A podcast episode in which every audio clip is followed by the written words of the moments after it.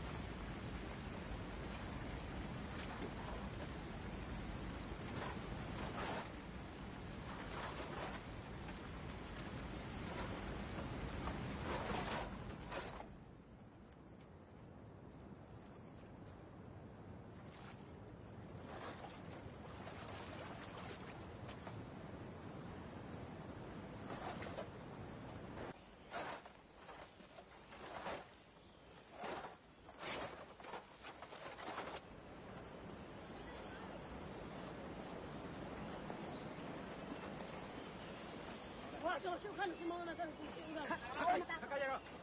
没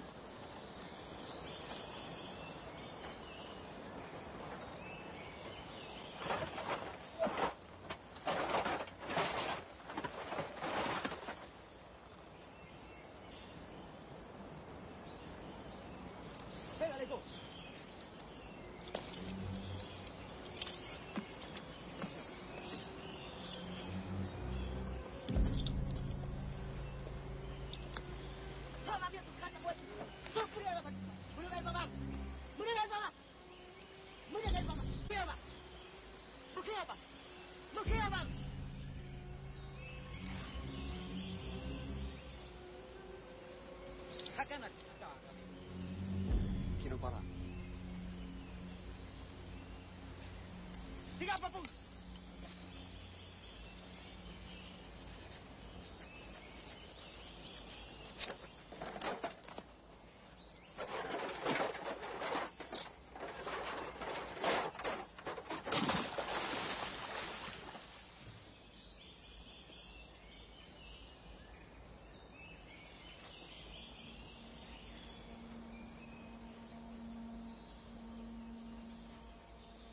フフフ。Yeah.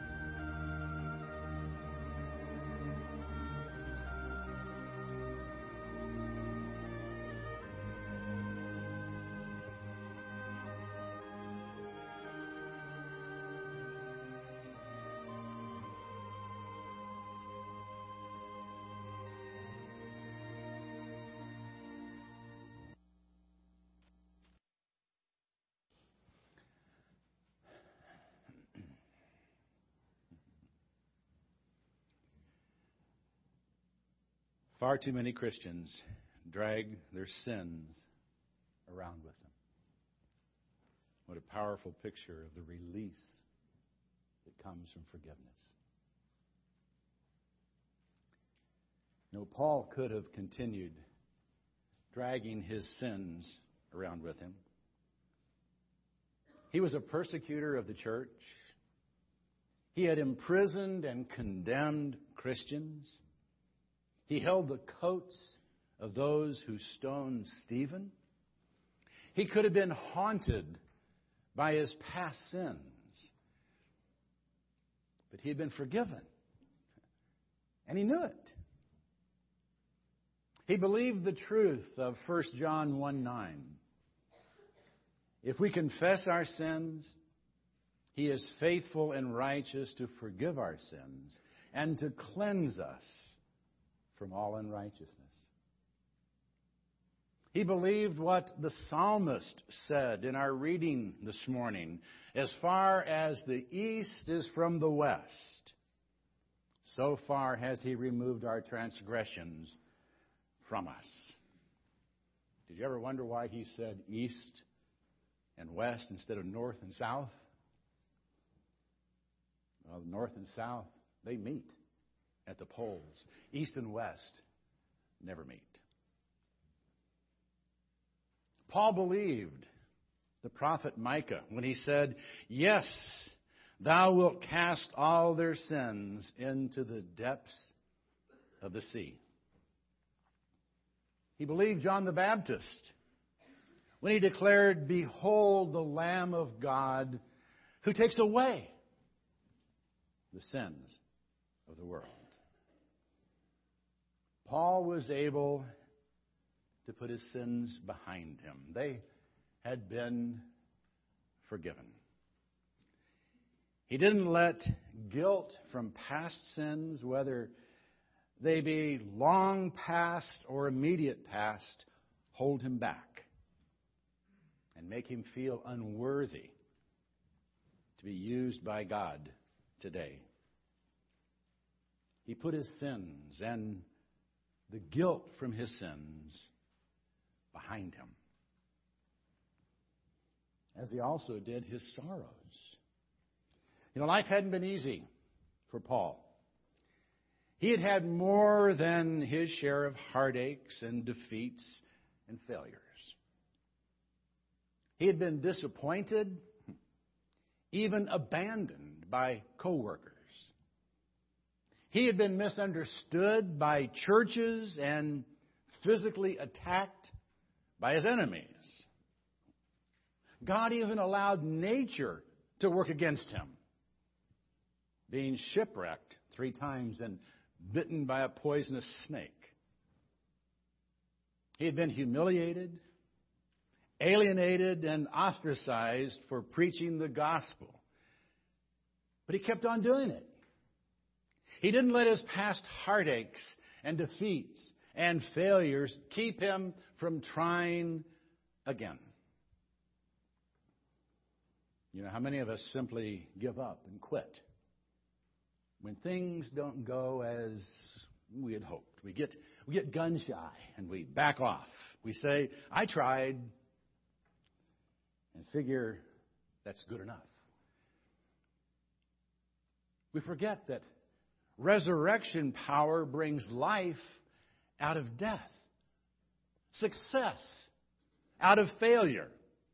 We forget that we can do all things through Christ who strengthens us. We forget that power is perfected in weakness and steel is tempered by fire. We need to quit licking our wounds and let them heal so we can get, a, get back about our Father's business. We've got to forget our sins and our sorrows and our successes. Yes, even our successes. You know, Paul could have quit after the first or second missionary journey. He had by then already established more churches than anyone else. He could have quit after writing an epistle or two. How many men actually get the privilege of writing Scripture? He could have retired and written his memoirs and basked in his legacy. But he didn't. He kept right on working. He didn't live in the successes of the past. He lived in the struggles of the present, and he did so willingly and with enthusiasm. He said, I press on in order that I may lay hold of that for which I was laid hold of by Christ Jesus. He knew as long as he lived, Christ had work for him to do, and he wasn't about to quit. Brian Harbour, in his little commentary on Philippians, has written this. One of the problems in the church today is that we have too many Christians who've given up too soon. Too many of us have retired, hung up our spiritual uniforms, taken a sabbatical, and sat down under the shade of the old apple tree to wait for the Lord to come. When we ought to be out still running the race. Millions in the church today feel like they have done their part, run their race, and finished their course, when in reality, they've not even made it through the first lap. We've got to put our sins, our sorrows, and our successes behind us and continue reaching forward to what lies ahead. The word Paul used for reaching forward pictures a runner straining, leaning forward to touch the finish line before anyone else. He thinks of nothing else but the goal ahead of him and puts everything he has into achieving it. Paul never quit the race. He said, I press on toward the goal for the prize of the upward call of God in Christ Jesus. The goal was still out in front of him. He hadn't yet laid hold of everything that Christ had set before him. He hadn't yet done all or become all Christ had planned for him. So he kept on running, stretching, reaching. Was still listening to the upward call of God in Christ Jesus. He was still becoming more and more like Jesus every day.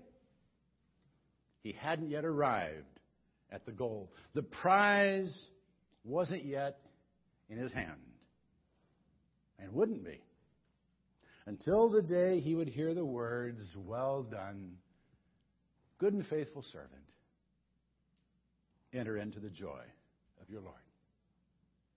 So he pressed on. And he expected all who were perfect to have the same attitude. Now, his use of the word perfect can be confusing in this whole text here. Back in verse 12, he said that he hadn't become perfect. And then in verse 15, he says, As many as are perfect should share his desire to press on. It, we look at it, it almost appears that he's making a play on words here, or maybe even speaking with tongue in cheek. Now, he recognized that he hadn't arrived. He hadn't finished the course set out for him by Christ. He wasn't finished, and so in that sense, he wasn't perfect. And the way he used the word perfect there referred to moral perfection. It didn't refer to moral perfection, it referred to completion. He hadn't completed what Christ had for him to do. He wasn't finished. And God wasn't finished with him. But perhaps some in Philippi thought they were finished.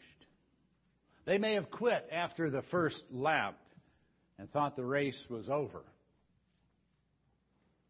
But if they were mature, another meaning of the word perfect, they would realize that they hadn't arrived yet either. God still had work for them to do. He says, You who think you've arrived, think about it again. I don't think you're there yet. I don't think you're there yet. We press on. You know, God isn't finished with any of us till He calls us home. So we keep pressing on. You know, when I was younger, you know, you look ahead to retirement. If someone gave me a little plaque or something I still got in my office It says a preacher's retirement is out of this world. And I kind of like that idea. you know, as long as, long as God has work for us to do, we keep doing it. We just keep doing it. We press on. We don't let anything hold us back. Many of us, far too many of us, let sin and guilt hold us back. Many of us are frustrated by failures and we just give up. And some take the attitude, well, I did my part. None of that works. We press on. We press on. We keep doing what we've been called to do. God isn't finished with any of us till He calls us home. So we press on. We keep moving. We keep living by that standard to which we have attained the standard of becoming like Christ and serving Him. And that's a standard that keeps us ever reaching forward, pressing on to the goal for the prize of the upward call of God in Christ Jesus. We never quit the race.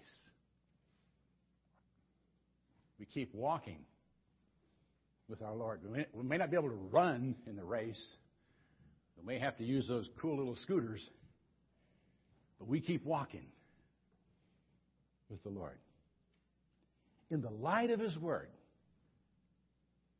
we do His good will, He abides with us still, and with all who will trust and obey. Let's stand.